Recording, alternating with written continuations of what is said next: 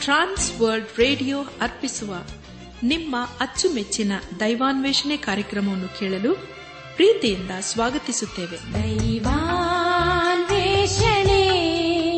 ದೈವಾನ್ವೇಷಣೆ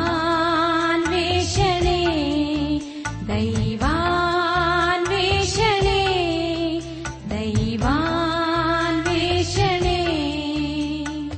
ಬನ್ನಿ ಪ್ರಿಯರೇ ದೇವರ ವಾಕ್ಯವನ್ನು ಧ್ಯಾನ ಮಾಡುವ ಮುನ್ನ ಕರ್ತನ ಸಮ್ಮುಖದಲ್ಲಿ ನಮ್ಮನನ್ನು ತಗ್ಗಿಸಿಕೊಂಡು ನಮ್ಮ ಶಿರವನ್ನು ಭಾಗಿಸಿ ನಮ್ಮ ಕಣ್ಣುಗಳನ್ನು ಮುಚ್ಚಿಕೊಂಡು ದೀನತೆಯಿಂದ ಪ್ರಾರ್ಥನೆ ಮಾಡೋಣ.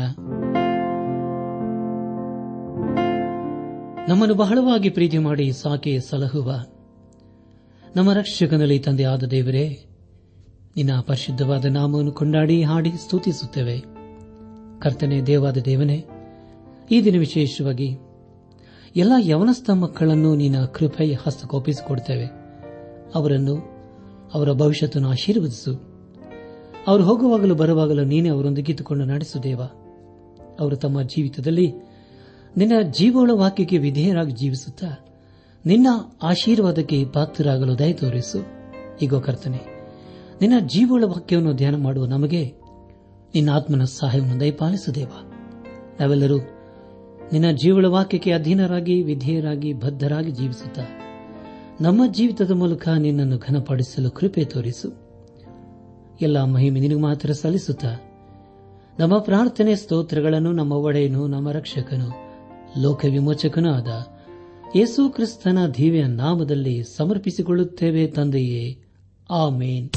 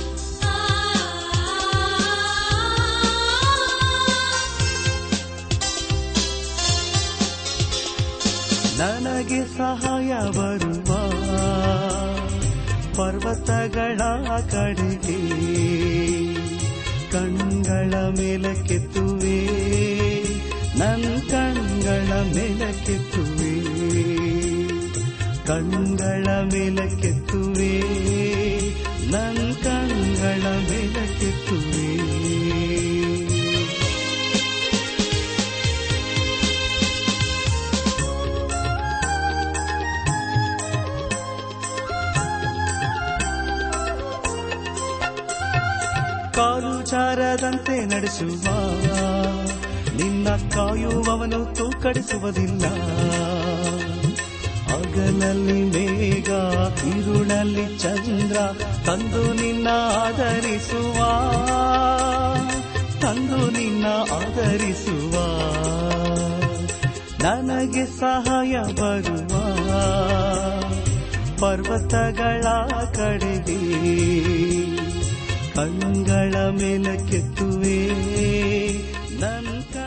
ನನಾತ್ಮಿಕ ಸಹೋದರ ಸಹೋದರಿಯರೇ, ದೇವರ ವಾಕ್ಯವನ್ನು ಧ್ಯಾನ ಮಾಡುವ ಮುನ್ನ ನಿಮ್ಮ ಸತ್ಯವೇದ ಪೆನ್ ಪುಸ್ತಕದೊಂದಿಗೆ ಸಿದ್ದರಾಗಿದ್ದಿರಲ್ಲವೇ ಹಾಗಾದರೆ ಪ್ರಿಯರೇ, ಬನ್ನಿರಿ. ದೇವರ ವಾಕ್ಯದ ಕಡೆಗೆ ನಮ್ಮ ಗಮನವನ್ನು ಹರಿಸೋಣ. ಕಳೆದ ಕಾರ್ಯಕ್ರಮದಲ್ಲಿ ನಾವು ಜ್ಞಾನೋತಿಗಳ ಪುಸ್ತಕ ಇಪ್ಪತ್ನಾಲ್ಕನೇ ಅಧ್ಯಾಯ ಒಂದರಿಂದ ಇಪ್ಪತ್ನಾಲ್ಕನೇ ವಚನಗಳನ್ನು ಧ್ಯಾನ ಮಾಡಿಕೊಂಡು ಅದರ ಮೂಲಕ ನಮ್ಮ ನಿಜ ಜೀವಿತಕ್ಕೆ ಬೇಕಾದ ಅನೇಕ ಆತ್ಮಿಕ ಪಾಠಗಳನ್ನು ಕಲಿತುಕೊಂಡು ಅನೇಕ ರೀತಿಯಲ್ಲಿ ಆಶೀರ್ವಿಸಲ್ಪಟ್ಟಿದ್ದೇವೆ. ದೇವರಿಗೆ ಮಹಿಮೆಯುಂಟಾಗಲಿ ಧ್ಯಾನ ಮಾಡಿದಂಥ ವಿಷಯಗಳನ್ನು ಈಗ ನೆನಪು ಮಾಡಿಕೊಂಡು ಮುಂದಿನ ಭೇದ ಭಾಗಕ್ಕೆ ಸಾಗೋಣ. ಕೆಟ್ಟವರನ್ನು ನೋಡಿ ಹೊಟ್ಟೆ ಕಿಚ್ಚು ಪಡಬೇಡ. ಅವರ ಸಹವಾಸವನ್ನು ಬಯಸದಿರು. ಮನೆಯನ್ನು ಕಟ್ಟುವುದಕ್ಕೆ ಜ್ಞಾನವೇ ಸಾಧನ? ಅದನ್ನು ಸ್ಥಿರಪಡಿಸುವುದಕ್ಕೆ ವಿವೇಕವೇ ಆಧಾರ? ಅದರ ಕೋಣೆಗಳನ್ನು ಅಮೂಲ್ಯವಾದ ಎಲ್ಲ ಇಷ್ಟ ಸಂಪತ್ತಿನಿಂದ ತುಂಬಿಸುವುದಕ್ಕೆ ತಿಳುವಳಿಕೆಯ ಉಪಕರಣ? ಜ್ಞಾನಿಗೆ ತ್ರಾಣ, ಬಲವನಿಗೆ ಬಹು ಬಲ ಎಂಬುದಾಗಿಯೂ? ಮೂರ್ಖ ಸಂಕಲ್ಪವು ಪಾಪವೇ? ಧರ್ಮನಿಂದಕನು ಮನುಷ್ಯರಿಗೆ ಅಸಹ್ಯ? ಇಕ್ಕಟ್ಟಿನ ದಿನದಲ್ಲಿ ನೀನು ಬಳಲಿ ಹೋದರೆ ನಿನ್ನ ಬಲವು ಇಕ್ಕಟ್ಟೆ ಎಂಬುದಾಗಿಯೂ ಕಂದ.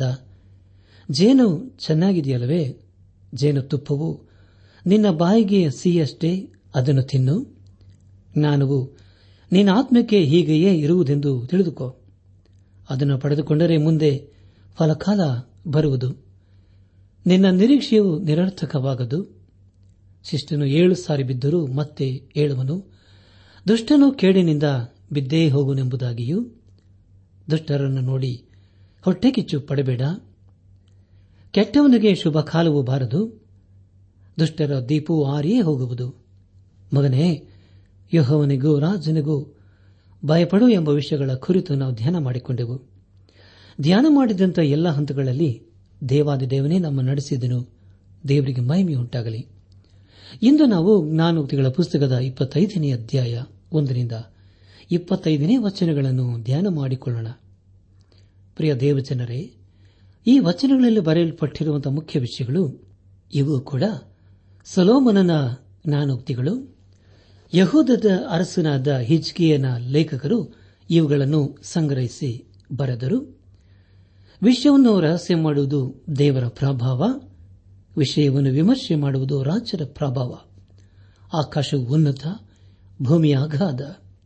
ರಾಜರ ಹೃದಯವು ಅಗೋಚರ ಬೆಳ್ಳಿಯಿಂದ ಕಲ್ಮಶವನ್ನು ತೆಗೆದುಹಾಕಿದರೆ ಅಕ್ಕ ಸಾಲಿಗನಿಗೆ ಬೇಕಾದ ಪಾತ್ರೆಯಾಗುವುದು ಎಂಬುದಾಗಿಯೂ ಸಂಯೋಚಿತವಾದ ಮಾತುಗಳು ಬೆಳ್ಳಿಯ ನಕಾಸಿಯಲ್ಲಿ ಖಚಿತವಾದ ಬಂಗಾರದ ಹಣ್ಣುಗಳಿಗೆ ಸಮಾನ, ಕೇಳುವ ಕಿವಿಗೆ ಮುಟ್ಟುವ ಬುದ್ಧಿವಾದವು ಹೊನ್ನಿನ ಮರವಿಗೂ ಅಪರಂಜಿಯ ಆಭರಣಕ್ಕೂ ಸಮಾನ ಎಂಬುದಾಗಿಯೂ ನಿನ್ನ ವೈರಿ ಹಸಿದಿದ್ದರೆ ಅನ್ನವಿಡು, ಬಾಯರಿದ್ದರೆ ನೀರು ಕೊಡು.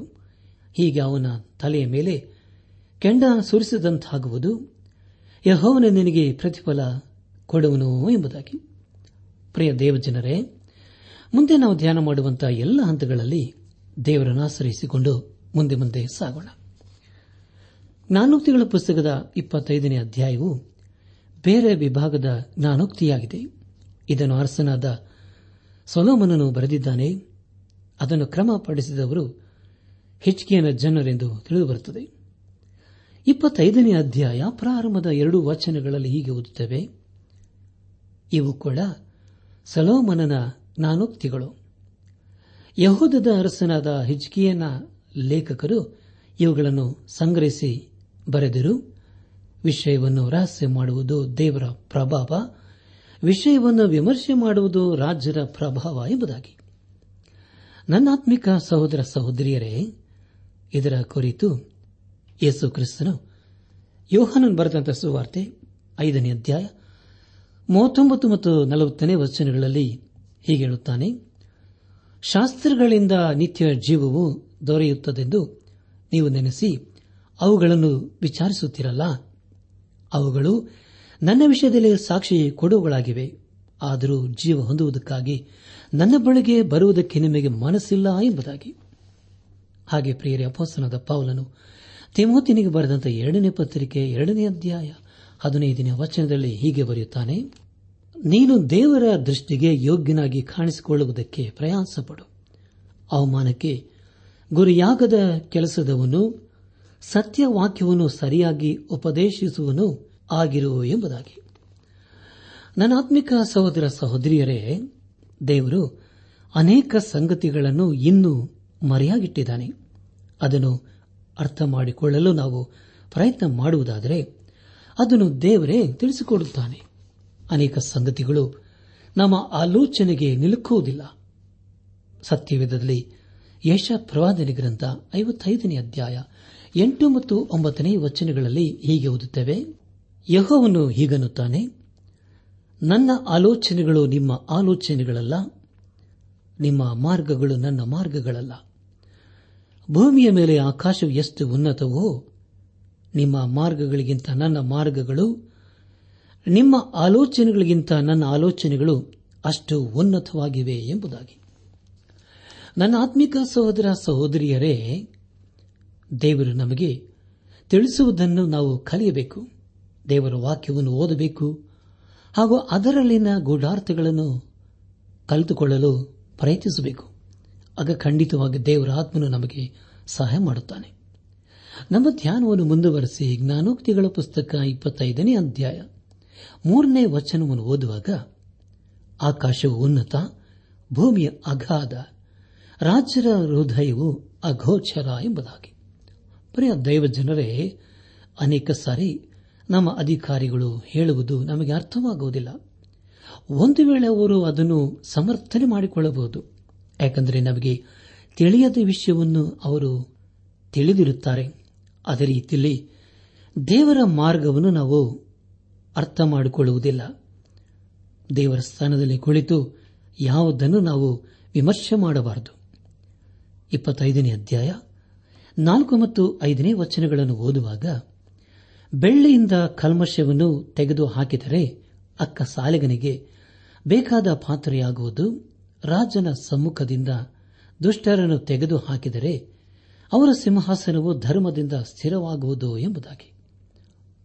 ನನ್ನ ಆತ್ಮಿಕ ಸಹೋದರ ಸಹೋದರಿಯರೇ, ಕೆಟ್ಟ ಸಲಹೆಗಾರನು ನಮ್ಮ ಜೀವಿತದಲ್ಲಿ ಇರುವುದಾದರೆ ಅನೇಕ ಅನಾಹುತಕ್ಕೆ ಅದೇ ಕಾರಣವಾಗುತ್ತದೆ ಒಂದು ವೇಳೆ ಅವರು ನಮ್ಮನ್ನು ಪಾಪಕ್ಕೂ, ಸಮಸ್ಯೆಗೂ, ಕಷ್ಟಕ್ಕೂ ಸಿಕ್ಕಿ ಹಾಕಿಸಬಹುದು. ಅಂಥ ಕೆಟ್ಟ ಸಲಹೆಗಾರರು ನಮ್ಮ ಜೀವಿತದಲ್ಲಿ ಇಲ್ಲ. ಅದಕ್ಕಾಗಿ ನಾವು ದೇವರಿಗೆ ಸ್ತೋತ್ರ ಹೇಳೋಣ. ಉನ್ನತವಾದ ಅಧಿಕಾರದಲ್ಲಿ ಇರುವವರಿಗೆ ಇದು ಎಷ್ಟು ಅಮೂಲ್ಯವಲ್ಲವೇ? ಒಬ್ಬ ಅಧಿಕಾರಿ ತಾನು ತೆಗೆದುಕೊಳ್ಳುವ ಅಥವಾ ಒಬ್ಬ ವ್ಯಾಪಾರಿ ತಾನು ತೀರ್ಮಾನ ಮಾಡುವ ನಿರ್ಣಯದ ಮೇಲೆ, ತನ್ನ ಪ್ರಜೆಗಳ ಹಾಗೂ ಕೆಲಸಗಾರರ ಮೇಲೆ ಎಷ್ಟು ಪ್ರಭಾವ ಬೀರುತ್ತದಲ್ಲವೇ? ಅದಕ್ಕಾಗಿ ಒಳ್ಳೆಯ ನಿರ್ಣಯವನ್ನು ಅವರು ತೆಗೆದುಕೊಳ್ಳಬೇಕು. ನಮ್ಮ ಧ್ಯಾನವನ್ನು ಮುಂದುವರೆಸಿ ತಿಂಗಳ ಪುಸ್ತಕ ಇಪ್ಪತ್ತೈದನೇ ಅಧ್ಯಾಯ ಆರು ಮತ್ತು ಏಳನೇ ವಚನಗಳನ್ನು ಓದುವಾಗ, ರಾಜನ ಸನ್ನಿಧಾನದಲ್ಲಿ ನಿನ್ನನ್ನು ಹೆಚ್ಚಿಸಿಕೊಳ್ಳಬೇಡ. ಶ್ರೀಮಂತರಿಗೆ ಏರ್ಪಡಿಸಿರುವ ಸ್ಥಾನದಲ್ಲಿ ನಿಂತುಕೊಳ್ಳದಿರು.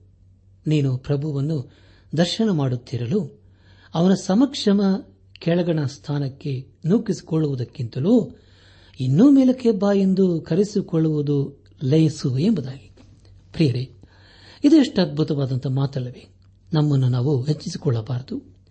ಯೇಸುಕ್ರಿಸ್ತನು ಅದರ ಕುರಿತು ಅನೇಕ ರೀತಿಯಲ್ಲಿ ಬೋಧಿಸಿದರು. ಲೂಕನ ಬರೆದಂತಹ ಸುವಾರ್ತೆ ಹದಿನಾಲ್ಕನೇ ಅಧ್ಯಾಯ ಏಳರಿಂದ ಹತ್ತನೇ ವಾಚನಗಳಲ್ಲಿ ಹೀಗೆ ಓದುತ್ತೇವೆ, ಊಟಕ್ಕೆ ಕರೆಸಿಕೊಂಡವರು ಪಂಕ್ತಿಯ ಮೊದಲನೆಯ ಸ್ಥಾನವನ್ನು ಆರಿಸಿಕೊಳ್ಳುವುದನ್ನು ನೋಡಿ ಯೇಸು ಒಂದು ಸಾಮ್ಯವನ್ನು ಹೇಳಿದನು. ಏನೆಂದರೆ, ಯಾವನಾದರೂ ನಿನ್ನನ್ನು ಮದುವೆ ಊಟಕ್ಕೆ ಕರೆದರೆ ಪಂಕ್ತಿಯೊಳಗೆ ಮೊದಲನೆಯ ಸ್ಥಾನದಲ್ಲಿ ಕೂತ್ಕೊಳ್ಳಬೇಡ.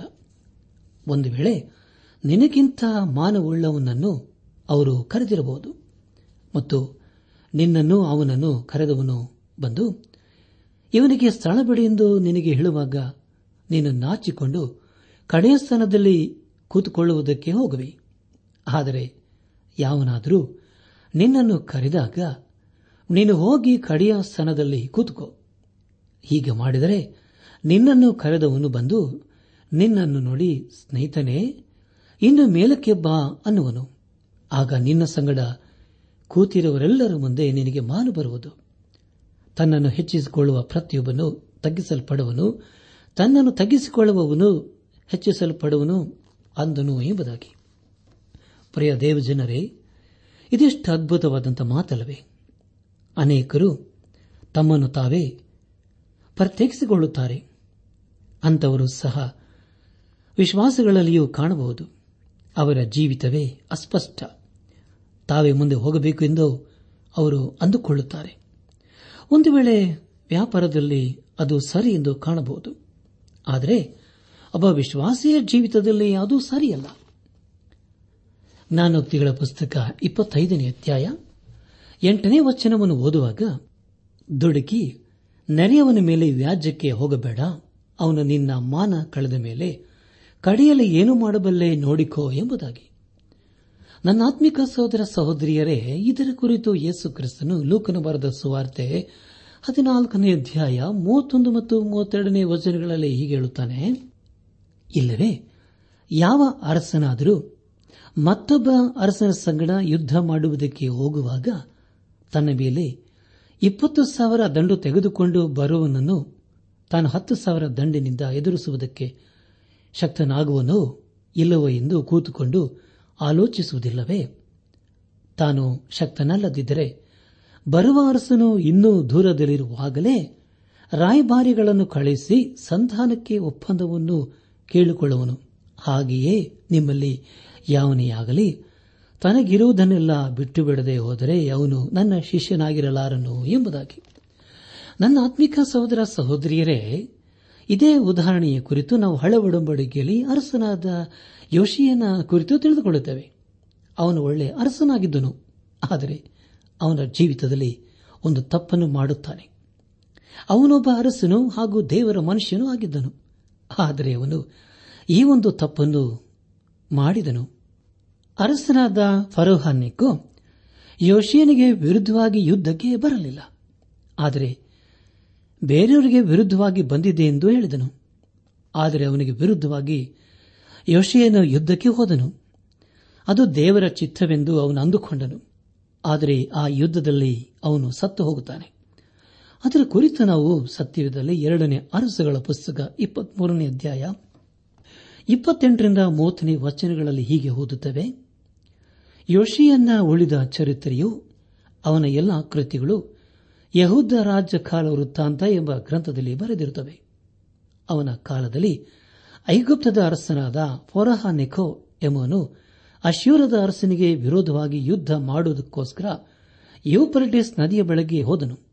ಅವನು ಅಲ್ಲಿಗೆ ಹೋಗುತ್ತಿರುವಾಗ ಯೋಶಿಯನು ಮೆಗ್ಧೋವಿನಲ್ಲಿ ಅವನನ್ನು ಎದುರುಗೊಂಡು ಕೂಡಲೇ ಅವನಿಂದ ಹತನಾದನು. ಅವನ ಸೇವಕರು ಅವನ ಶವವನ್ನು ರಥದಲ್ಲಿ ಹಾಕಿಕೊಂಡು ಮೆಗಿದ್ದೋವಿನಿಂದ ಯರುಸಲೇಮಿಗೆ ತಂದು ಅವನ ಸ್ವಂತ ಸಮಾಧಿಯಲ್ಲಿ ಇಟ್ಟರು. ಜನರು ಅವನಿಗೆ ಬದಲಾಗಿ ಅವನ ಮಗನಾದ ಯಹೋವಾಜನನ್ನು ಅಭಿಷೇಕಿಸಿ ಅರಸನನ್ನಾಗಿ ಮಾಡಿದರು ಎಂಬುದಾಗಿ.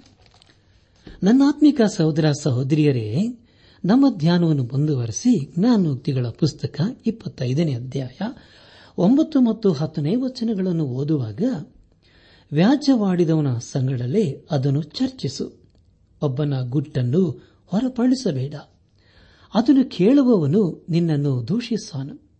ನಿನಗೆ ಬಂದ ಅಪಕೀರ್ತಿಯು ಹೋಗದು ಎಂಬುದಾಗಿ. ಪ್ರಿಯ ದೇವಜನರೇ, ನಮ್ಮ ನೆರೆಹೊರೆಯವರ ವಿಷಯದಲ್ಲಿ ಹೇಳಬಾರದನ್ನು ಹೇಳಿದರೆ ಖಂಡಿತವಾಗಿ ತೊಂದರೆಗೆ ಸಿಕ್ಕಿ ಹಾಕಿಕೊಳ್ಳುತ್ತೇವೆ. ಒಂದು ವೇಳೆ ಅವರಲ್ಲಿಯೇ ಏನಾದರೂ ತಪ್ಪಿದ್ದರೆ ಅವರ ವಿಷಯದಲ್ಲಿ ಅವರ ಸಂಗಡಲೇ ವೈಯಕ್ತಿಕವಾಗಿ ಹೇಳಬೇಕು. ಇಪ್ಪತ್ತೈದನೇ ಅಧ್ಯಾಯ ಹನ್ನೊಂದನೇ ವಚನವನ್ನು ಓದುವಾಗ ಸಂಯೋಜಿತವಾದ ಮಾತುಗಳು ಬೆಳ್ಳಿಯ ನಖಾಸಿಯಲ್ಲಿ ಖಚಿತವಾದ ಬಂಗಾರದ ಹಣ್ಣುಗಳಿಗೆ ಸಮಾನ ಎಂಬುದಾಗಿ. ಪ್ರಿಯರೇ, ಈ ಒಂದು ತೀರ್ಮಾನವು ಎಷ್ಟು ಒಳ್ಳೆಯದಲ್ಲವೇ? ಅದು ಒಂದು ಸುಂದರವಾದಂಥ ನಗುವಾಗಿದೆ. ಕಿತ್ತಲೆ ಹಾಗೂ ಇನ್ನೂ ಅನೇಕ ಹಣ್ಣುಗಳು ಇಸ್ರಾಯೇಲಿನಲ್ಲಿ ಸಾಮಾನ್ಯವಾಗಿ ಬೆಳೆಯುವಂತಹ ಹಣ್ಣುಗಳಾಗಿವೆ. ಸತ್ಯವೇದದಲ್ಲಿ ಅನೇಕ ವ್ಯಕ್ತಿಗಳು ಒಳ್ಳೆಯ ಮಾತುಗಳನ್ನು ಒಳ್ಳೆಯ ಸಮಯದಲ್ಲಿ ಹೇಳಿದ್ದಾರೆ. ಕೆಲವು ಒಳ್ಳೆಯವರಾಗಿ, ಇನ್ನೂ ಕೆಲವು ಖಂಡನೆಯ ಮಾತುಗಳಾಗಿ ಕೇಳಬರುತ್ತವೆ. ಅದೇ ರೀತಿಯಲ್ಲಿ ನಮ್ಮ ಪ್ರಾರ್ಥನೆಯನ್ನು ಯಾವಾಗ ಮಾಡಬೇಕು? ಎಂಥ ಸ್ಥಳದಲ್ಲಿ ಹೇಳಬೇಕು ಎನ್ನುವುದು ಮುಖ್ಯವಲ್ಲ. ಆದರೆ ಪ್ರಿಯರೇ, ಪ್ರಾರ್ಥನೆಯಲ್ಲಿ ನಮ್ಮನ್ನು ನಾವು ದೇವರಿಗೆ ಸಮರ್ಪಿಸಿಕೊಳ್ಳುವುದೇ ಮುಖ್ಯವಾದಂತಹ ಸಂಗತಿಯಾಗಿದೆ. ಇಪ್ಪತ್ತೈದನೇ ಅಧ್ಯಾಯ ಹನ್ನೆರಡನೇ ವಚನವನ್ನು ಓದುವಾಗ, ಕೇಳುವ ಕಿವಿಗೆ ಮುಟ್ಟುವ ಬುದ್ಧಿವಾದವು ಹೊನ್ನಿನ ಮರುವಿಗೂ ಅಪರಂಜಿಯ ಆಭರಣಕ್ಕೂ ಸಮಾನ ಎಂಬುದಾಗಿ. ಪ್ರಿಯ ದೇವಜನರೇ ಎಲ್ಲ ಸ್ತ್ರೀಯರು ತಮ್ಮ ಕಿವಿಗೆ ಓಲೆಯನ್ನು ಹಾಕಿಕೊಂಡಿರುವುದನ್ನು ನಾವು ಕಂಡಿದ್ದೇವೆ. ಆದರೆ ಅದೇ ರೀತಿಯಲ್ಲಿ ಪುರುಷರು ಸಹ ಈ ಕಾಲದಲ್ಲಿ ಹಾಕಿಕೊಳ್ಳುತ್ತಾರೆ. ಅದೇನೇ ಇರಲಿ. ಆದರೆ ದೇವರ ವಾಕ್ಯವು ಇದರ ಕುರಿತು ತಿಳಿಸುತ್ತದೆ. ಇಪ್ಪತ್ತೈದನೇ ಅಧ್ಯಾಯ ಹದಿಮೂರನೇ ವಚನವನ್ನು ಓದುವಾಗ, ಸುಗ್ಗಿ ಕಾಲದಲ್ಲಿ ಹಿಮದ ಶೈತ್ಯವು ಹೇಗೋ, ಕಳಿಸಿದ ಒಡೆಯರಿಗೆ ಆಪ್ತ ದೂತನು ಹಾಗೆಯೇ ಇತ್ತ ಎಂಬುದಾಗಿ. ನನ್ನ ಆತ್ಮಿಕ ಸಹೋದರ ಸಹೋದರಿಯರೇ, ಇದರ ಕುರಿತು ಮತ್ತನು ಬರೆದ ಸುವಾರ್ತೆ ಇಪ್ಪತ್ತೈದನೇ ಅಧ್ಯಾಯ ಹನ್ನೊಂದರಿಂದ ಹದಿಮೂರನೇ ವಚನಗಳಲ್ಲಿ ಹೀಗೆ ಓದುತ್ತೇವೆ. ತರುವಾಯ ಉಳಿದ ಕನ್ಯೆಯರು ಸಹ ಬಂದು, ಸ್ವಾಮಿ ಸ್ವಾಮಿ, ನಮಗೆ ತೆರೆಯಿರಿ ಅಂದರು. ಆತನು, ನಿಮ್ಮನ್ನು ನಾನರಿಯನೆಂದು ನಿಮಗೆ ಸತ್ಯವಾಗಿ ಹೇಳುತ್ತೇನೆ ಅಂದನು. ಆದ ಕಾರಣ, ಆ ದಿನವಾದರೂ ಗಳಿಗೆಯಾದರೂ ನಿಮಗೆ ಗೊತ್ತಿಲ್ಲವಾದುದರಿಂದ ಎಚ್ಚರವಾಗಿರ್ರಿ ಎಂಬುದಾಗಿ. ನನ್ನ ಆತ್ಮಿಕ ಸಹೋದರ ಸಹೋದರಿಯರೇ, ನಮ್ಮ ಎಲ್ಲ ಸ್ಥಳಗಳಲ್ಲಿ, ಎಲ್ಲ ಸನ್ನಿವೇಶಗಳಲ್ಲಿ ನಂಬಿಕಸ್ಥರಾದಂತಹ ವ್ಯಕ್ತಿಗಳು ಬೇಕು ಎಂಬುದಾಗಿ ನಾವು ಅಂದುಕೊಳ್ಳುತ್ತೇವೆ. ನಂಬಿಕಸ್ಥರಾದಂಥ ಹೆಂಡತಿ ನಂಬಿಕಸ್ಥರಾದಂಥ ಮಕ್ಕಳು ನಂಬಿಕಸ್ಥರಾದಂಥ ಜೊತೆ ಕೆಲಸದವರು ಬೇಕು ಎಂಬುದಾಗಿ ನಾವು ಅಂದುಕೊಳ್ಳುತ್ತೇವೆ. ನಂಬಿಕಸ್ಥತೆಯು ಒಳ್ಳೆ ನಡತೆಯೇ ಆಗಿದೆ ಇಪ್ಪತ್ತೈದನೇ ಅಧ್ಯಾಯ ಹದಿನಾಲ್ಕನೇ ವಚನವನ್ನು ಓದುವಾಗ, ಬರೀ ಗಾಳಿ ಮೋಡಗಳು ಹೇಗೋ ದಾನ ಕೊಡುತ್ತೇನೆಂದು ಸುಳ್ಳಾಡಿ, ಜಂಬ ಮಾಡುವನು ಹಾಗೆಯೇ ಎಂಬುದಾಗಿ. ಪ್ರಿಯರೇ, ಅನೇಕರು ತಮ್ಮಲ್ಲಿ ಏನೂ ಇಲ್ಲದಿದ್ದರೂ ತಮ್ಮ ವಿಷಯದಲ್ಲಿ ಹೆಚ್ಚಲ್ಪಡುತ್ತಾರೆ ಇಂತಹ ವ್ಯಕ್ತಿಗಳು ನಾವು ಕೊನೆಯ ದಿವಸಗಳಲ್ಲಿ ಹೆಚ್ಚಾಗಿ ಕಾಣ್ತೇವೆ. ಯೋಧನು ಅಂತವರ ಕುರಿತು ತನ್ನ ಪತ್ರಿಕೆ ಹನ್ನೆರಡು ಮತ್ತು ಹದಿಮೂರನೇ ವಚನಗಳಲ್ಲಿ ಹೀಗೆ ಬರೆಯುತ್ತಾನೆ ದೇಮೇತ್ರಿಯನು ಸಂಭಾವಿತನೆಂದು ಎಲ್ಲರಿಂದಲೂ, ಸಾಕ್ಷಾತ್ ಸತ್ಯದಿಂದಲೂ ಸಾಕ್ಷಿ ಹೊಂದಿದ್ದಾನೆ. ನಾವು ಸಹ ಅವನ ವಿಷಯದಲ್ಲಿ ಸಾಕ್ಷಿ ಹೇಳುವರಾಗಿದ್ದೇವೆ ನಮ್ಮ ಸಾಕ್ಷಿ ಸತ್ಯವಾದದೆಂದು ನೀನು ಬಲ್ಲೆ ಎಂಬುದಾಗಿ. ನನ್ನ ಆತ್ಮಿಕ ಸಹೋದರ ಸಹೋದರಿಯರೇ, ನಮ್ಮ ಧ್ಯಾನವನ್ನು ಮುಂದುವರೆಸಿ ಜ್ಞಾನೋಕ್ತಿಗಳ ಪುಸ್ತಕ ಇಪ್ಪತ್ತೈದನೇ ಅಧ್ಯಾಯ ಹದಿನಾರನೇ ವಚನವನ್ನು ಓದುವಾಗ ಜೇನು ಸಿಕ್ಕಿತೋ, ಮಿತವಾಗಿ ತಿನ್ನು. ಹೊಟ್ಟೆ ತುಂಬಾ ತಿಂದರೆ ಕಾರಿಬಿಟ್ಟಿಯೇ ಎಂಬುದಾಗಿ. ನನ್ನ ಆತ್ಮಿಕ ಸಹೋದರ ಸಹೋದರಿಯರೇ, ಹಳ್ಳ ಒಡಂಬಡಿಕೆಯಲ್ಲಿ ಜೇನುತುಪ್ಪವನ್ನು ಸ್ವಾಭಾವಿಕವಾದಂತಹ ಸಿಹಿಗೆ ಹೋಲಿಸಲಾಗಿದೆ. ಯಜ್ಞವು ಯೇಸು ಕ್ರಿಸ್ತನನ್ನು ಆತನ ಮಾನವೀಯತೆಯನ್ನು ಕುರಿತು ಸೂಚಿಸುತ್ತದೆ. ಇಪ್ಪತ್ತೈದನೇ ಅಧ್ಯಾಯ ಹದಿನೇಳನೇ ವಚನವನ್ನು ಓದುವಾಗ ನೆರೆಯವನ್ನು ಬೇಸರಗೊಂಡು ಹಾಗೆ ಮಾಡಿದ ಹಾಗೆ ಅವನ ಮನೆಯಲ್ಲಿ ಅಪರೂಪವಾಗಿ ಹೆಜ್ಜೆ ಇಡು ಎಂಬುದಾಗಿ. ಪ್ರಿಯರೇ, ಇದು ಎಷ್ಟು ಒಳ್ಳೆಯದಲ್ಲವೇ? ನೆರೆಹೊರೆಯವರ ಮನೆಯಲ್ಲಿ ಹೆಚ್ಚಾದ ಸಮಯವನ್ನು ನಾವು ಕಳೆಯಬಾರದು. ಯಾಕಂದರೆ ಅಲ್ಲಿ ನಾವು ಬೇರೆಯವರ ಕುರಿತಾಗಿಯೇ ಸಂಭಾಷಣೆ ಮಾಡುತ್ತೇವೆ. ಅದನ್ನು ದೇವರು ಇಷ್ಟಪಡುವುದಿಲ್ಲ. ಹತ್ತೊಂಬತ್ತನೇ ವಚನವನ್ನು ಓದುವಾಗ ಕಷ್ಟ ಕಾಲದಲ್ಲಿ ದ್ರೋಹಿಯಲ್ಲಿಡುವ ನಂಬಿಕೆಯು ಮುರುಕ ಹಲ್ಲು ಜಾರುವ ಕಾಲು ಎಂಬುದಾಗಿ. ಪ್ರಿಯರೇ, ಈ ಮಾತು ಇಸ್ಕರಿಯೋತ್ತ ಯೂಧನಿಗೆ ಹೋಲಿಕೆಯಾಗಿದೆಲ್ಲವೇ? ಜ್ಞಾನೋಕ್ತಿಗಳ ಪುಸ್ತಕ ಇಪ್ಪತ್ತೈದನೇ ಅಧ್ಯಾಯ, ಇಪ್ಪತ್ತೊಂದು ಮತ್ತು ಇಪ್ಪತ್ತೆರಡನೇ ವಚನಗಳನ್ನು ಓದುವಾಗ, ನಿನ್ನ ವೈರಿ ಹಸಿದಿದ್ದರೆ ಅನ್ನ ಬಿಡು, ಬಾಯರಿದ್ದರೆ ನೀರು ಕೊಡು, ಹೀಗೆ ಅವನ ತಲೆ ಮೇಲೆ ಕೆಂಡ ಸುರಿಸದಂತಾಗುವುದು. ಯಹೋವನು ನಿನಗೆ ಪ್ರತಿಫಲ ಕೊಡುವನು ಎಂಬುದಾಗಿ. ನನ್ನ ಆತ್ಮಿಕ ಸಹೋದರ ಸಹೋದರಿಯರೇ, ಇದೇ ಮಾತನ್ನು ಯೇಸು ಕ್ರಿಸ್ತನು ಹಾಗೂ ಅಪ್ಪಸ್ತನದ ಪಾವಲನ್ನು ಹೇಳಿರುವುದನ್ನು ನಾವು ಕೇಳಿಸಿಕೊಂಡಿದ್ದೇವಲ್ಲವೇ? ನಾನು ತಿಂಗಳ ಪುಸ್ತಕ ಇಪ್ಪತ್ತೈದನೇ ಅಧ್ಯಾಯ ಇಪ್ಪತ್ತ ಮೂರನೇ ವಚನವನ್ನು ಓದುವಾಗ, ಬಡಗಣ ಗಾಳಿ ಮಳೆ ಬರ ಮಾಡುವುದು ಚಾಡಿಯ ನಾಲಿಗೆ ಕೋಪದ ಮುಖ ಮಾಡುವುದು ಎಂಬುದಾಗಿ. ನನ್ನ ಆತ್ಮೀಕ ಸಹೋದರ ಸಹೋದರಿಯರೇ, ನಾವು ಯಾರ ಮೇಲೂ ಚಾಡಿ ಹೇಳಬಾರದು. ಈ ಲೋಕವು ಕಪಟಿಗಳಿಂದ ತುಂಬಿಕೊಂಡಿದೆ. ದೇವರ ವಾಕ್ಯದ ವಿಷಯದಲ್ಲಿ ಗಲಿಬಿಲಿ ಹುಟ್ಟಿಸುವವರು ಅನೇಕರಿದ್ದಾರೆ. ನಮಗೆ ಯಾರ ಮನಸ್ಸನ್ನು ನೋಯಿಸುವುದು ಇಷ್ಟವಲ್ಲ. ಆದರೆ ಪ್ರಿಯರೇ, ಸತ್ಯವನ್ನು ಹೇಳಬೇಕಲ್ಲವೇ? ಇಪ್ಪತ್ತೈದನೇ ಅಧ್ಯಾಯ, ಇಪ್ಪತ್ನಾಲ್ಕನೇ ವಚನವನ್ನು ಓದುವಾಗ ಮನೆಯಲ್ಲಿ ಜಗಳ ಗಂಟೆಯ ಜೊತೆಯಲ್ಲಿ ಇರುವುದಕ್ಕಿಂತಲೂ ಮಾಳಿಗೆಯ ಒಂದು ಮೂಲೆಯಲ್ಲಿ ವಾಸಿಸುವುದೇ ಲೇಸು ಎಂಬುದಾಗಿ. ಪ್ರಿಯ ದೇವ ಜನರೇ, ಅರಸನಾದ ಸಲೋಮನನಿಗೆ ಅನೇಕ ಹೆಂಡತಿಯರು ಇದ್ದರು. ಖಂಡಿತವಾಗಿ ಅವರಲ್ಲಿ ಕೆಲವರ ಮೂಲಕ ಕೆಲವು ಸಮಸ್ಯೆಗಳು ಇದ್ದಿರಬಹುದು. ಆದ್ದರಿಂದ ಇಂಥ ಹೇಳಿಕೆಯ ಕುರಿತು ಪದೇ ಪದೇ ಬರೆಯುತ್ತಾನೆ. ಕೊನೆಯದಾಗಿ ನಾನು ತಿಂಗಳ ಪುಸ್ತಕ ಇಪ್ಪತ್ತೈದನೇ ಅಧ್ಯಾಯ, ಇಪ್ಪತ್ತೈದನೇ ವಚನವನ್ನು ಓದುವಾಗ ಬಳಲಿ ಬಾಯಾರಿದವನಿಗೆ ತಣ್ಣೀರು ಹೇಗೋ, ದೇಶಾಂತರದಿಂದ ಬಂದ ಒಳ್ಳೆಯ ಸಮಾಚಾರವು ಹಾಗೆಯೇ ಎಂಬುದಾಗಿ.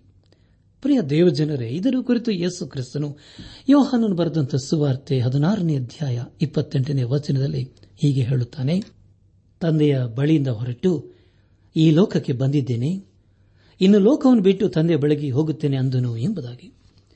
ನನ್ನಾತ್ಮಿಕ ಸಹೋದರ ಸಹೋದರಿಯರೇ, ಯೇಸು ಕ್ರಿಸ್ತನು ಪರಲೋಕದಿಂದ ಬಂದು ನಮಗೆ ರಕ್ಷಣೆಯ ಸಂದೇಶವನ್ನು ತಿಳಿಸಿದನು. ದೇವರಿಗೆ ಸ್ತೋತ್ರವಾಗಲಿ. ಆದರೆ ಅದನ್ನು ನಾವು ನಮ್ಮ ಹೃದಯಗಳಲ್ಲಿ ಸ್ವೀಕರಿಸಿಕೊಂಡಿದ್ದೇವಾ? ಆತನನ್ನು ಸಂಪೂರ್ಣವಾಗಿ ಅಂಗೀಕರಿಸಿಕೊಂಡಿದ್ದೇವಾ? ಆತನೇ ನೀರಿನ ಬುಗ್ಗಿಯಾಗಿದ್ದಾನೆ. ಆತನು ಬಾಯಾರಿದವರಿಗೆ ತಣ್ಣೀರೇ ಆಗಿದ್ದಾನೆ. ದೇವರಿಗೆ ಮಹಿಮೆಯಾಗಲಿ. ಆತನು ಲೋಕರಕ್ಷಕನು ವಿಮೋಚಕನು ನಾಯಕನೂ ಆಗಿದ್ದಾನೆ.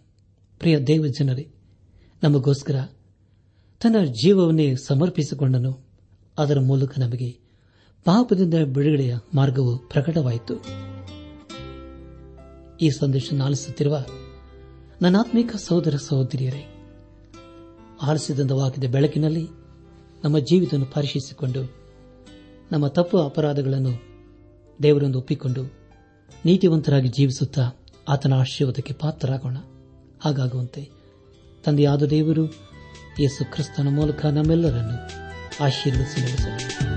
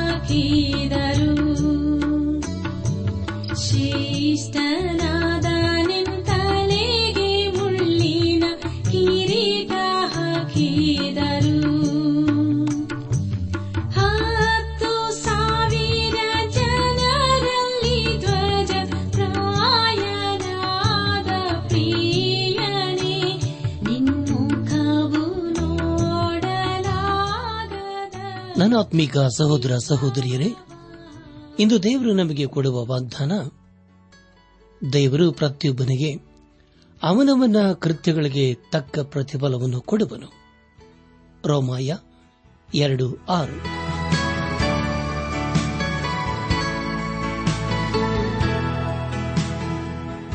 ಪ್ರಿಯರೇ, ಇದುವರೆಗೂ ಆಲಿಸಿದ ದೈವಾನ್ವೇಷಣೆ ಕಾರ್ಯಕ್ರಮವು ನಿಮ್ಮ ಮನಸ್ಸಿಗೆ ಸಮಾಧಾನ ಸಂತೋಷ ನೀಡಿದೆ ಎಂದು ನಾವು ನಂಬುತ್ತೇವೆ. ನಮ್ಮೆಲ್ಲರ ಸೃಷ್ಟಿಕರ್ತನಾದ ಏಸು ನಮ್ಮೊಂದಿಗೆ ಸದಾ ಇರುವಾತನಾಗಿದ್ದಾನೆ. ನಿಮ್ಮ ಚಿಂತೆ, ದುಃಖ, ಕಾಯಿಲೆ, ಕಷ್ಟಗಳ ಪರಿಹಾರಕ್ಕಾಗಿ ಆತನ ಹೆಸರಿನಲ್ಲಿ ಪ್ರಾರ್ಥಿಸಿರಿ.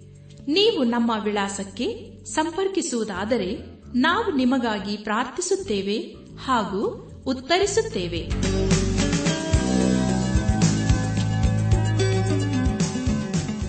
ನಮ್ಮ ವಿಳಾಸ ದೈವಾನ್ ವೇಷಣೆ ಟ್ರಾನ್ಸ್ ವರ್ಲ್ಡ್ ರೇಡಿಯೋ, ಇಂಡಿಯಾ, ಟಪಾಲು ಪೆಟ್ಟಿಗೆ, ನಾಲ್ಕು ಮೂರು, ಎರಡು ಸೊನ್ನೆ, ಬೆಂಗಳೂರು, ನಲವತ್ಮೂರು. ದೈವಾನ್ ವೇಷಣೆ trans world radio, India, post box four three two zero, Bangalore forty three. ದೂರವಾಣಿ ಸಂಖ್ಯೆ ಒಂಬತ್ತು ಎಂಟು ನಾಲ್ಕು ಐದು ಆರು, ಒಂದು ಆರು, ನಾಲ್ಕು ಒಂದು ಎರಡು. ನಮ್ಮ ಇಮೇಲ್ ವಿಳಾಸ Kannada TTB at radio eight eight two dot com ನಮಸ್ಕಾರ ಪ್ರಿಯರೇ.